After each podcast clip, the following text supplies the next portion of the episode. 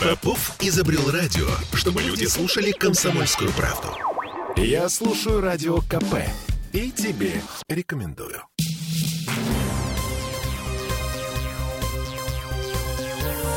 Темы дня. Госдума приняла сегодня закон о кредитных каникулах для мобилизованных и участников специальной военной операции. Судебные приставы теперь не могут э, взыскивать долги. Такое решение приняли в Москве. А что в Петербурге? А в Петербурге городской парламент принял законопроект о дополнительных выплатах для мобилизованных. Только там не прописаны суммы. Всем привет, я Олеся Крупанина. Я Дмитрий Делинский. В сегодняшней повестке законодательного собрания, в числе прочего, были поправки в закон об аварийно-спасательной службе Петербурга, которые дают ушедшим э, со службы МЧС МЧСовцам 12,5 тысяч рублей в месяц плюсом к пенсии. Но ко второму чтению этого законопроекта в нем внезапно появился текст о финансовой поддержке мобилизованных. Внезапно. Но для начала давайте послушаем, что говорит спикер ЗАГСа Александр Бельский о том, как в городском парламенте видят помощь мобилизованным.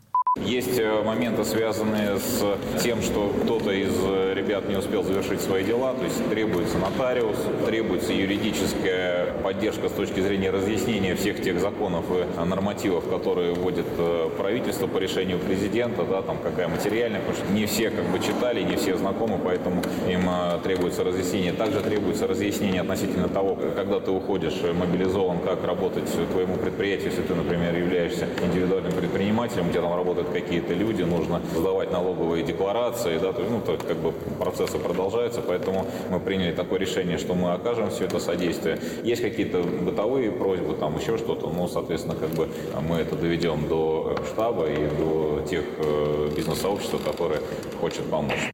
К вопросам, которые возникают у мобилизованных индивидуальных предпринимателей, мы еще вернемся, потому что внезапно оказалось, что эта тема сегодня э, почему-то очень волнует практически все парламентские фракции, вплоть до коммунистов.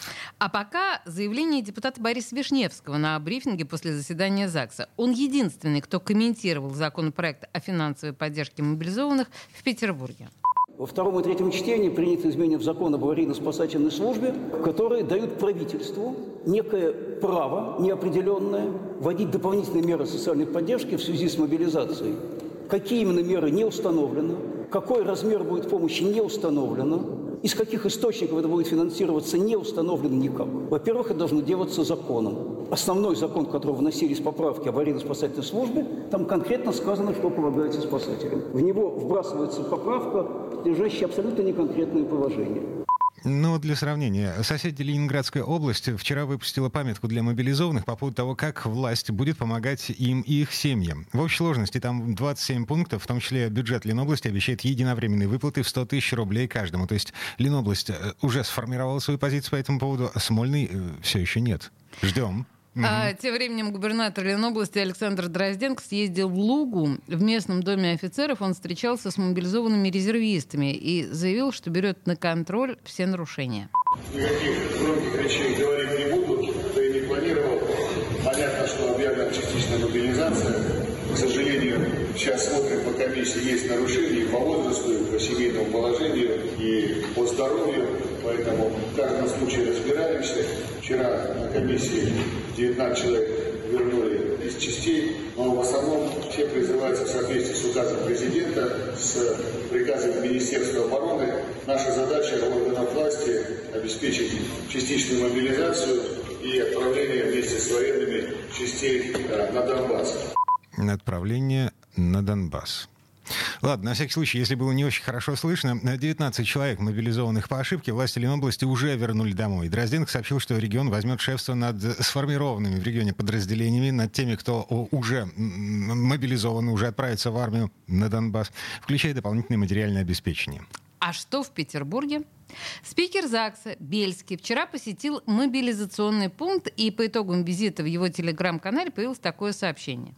Потребностей немало. Но каждый вопрос обещаем решить. Совместно с правительством уже на этой неделе постараемся обеспечить наших героев всем необходимым. Не оставим без внимания юридические тонкости. Нотариальная палата выведет человек, выделит человека, который на месте поможет мобилизованным заверить все необходимые документы.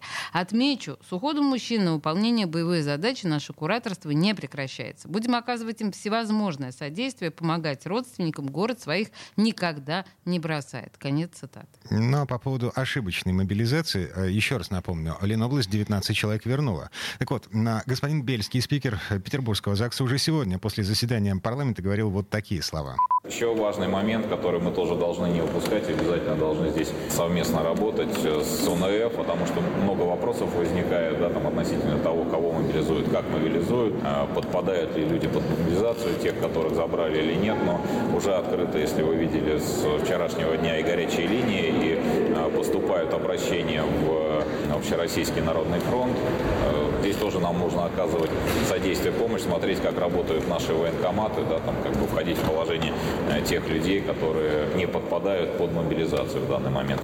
Никаких цифр, заметьте. В Ленобласти заявили, что удалось вернуть домой 19 человек. В Смольном, в Мариинском дворце просто говорят, что перегибы на местах возможны и нужно жаловаться на горячую линию 122. А вот что заявил после сегодняшнего заседания ЗАГСа лидер фракции «Единая Россия» Павел Крупник. До военкомов уже дошло, что разъясняется на всех федеральных уровнях. Видите, что в многих регионах Крыму 400 человек вернули, в Якутии 75, неважно. У нас в Петербурге мы пока не слышали о таких переездах, но единичные случаи, они, конечно, есть. Потому что многие люди не становились на учет годами военных. Поэтому кто они, где они болеют, они болеют, никто этого не знает. Их вызывают, и так уже надо, наверное, главное не молчать. Вот главное, если есть такие случаи, Пожалуйста, мы работаем депутат, 50 депутатов, любого можно звонить. Мы приедем, я приеду, мои коллеги приедут. Если есть случаи нарушения а, постановления о том, кто должен призываться, мы готовы реагировать незамедлительно. Э, для сравнения, в Москве в военкоматах еще в понедельник были созданы специальные группы для рассмотрения жалоб граждан по вопросам призыва. Э, кстати, и мы собираем случаи ошибочной мобилизации. В соцсетях «Комсомольской правды» есть специальная форма для таких сообщений. Пока самое выдающееся, что туда свалилось, это человек с диагнозом ВИЧ. Но он доброволец пошел служить сам, скрыв свой диагноз. Ну, в общем, ежели что, пишите в наш WhatsApp 8 931 398 92 92. Так, ну и теперь еще один неожиданный поворот в этой частичной мобилизации. Петербургский парламент внезапно оказался озабочен судьбой индивидуальных предпринимателей. Вы уже слышали, в начале четверти часа Бельский говорил, что есть проблема. Такая проблема. На э, несколько шире эту проблему объясняет глава фракции КПРФ в законодательном собрании Роман Каноненко.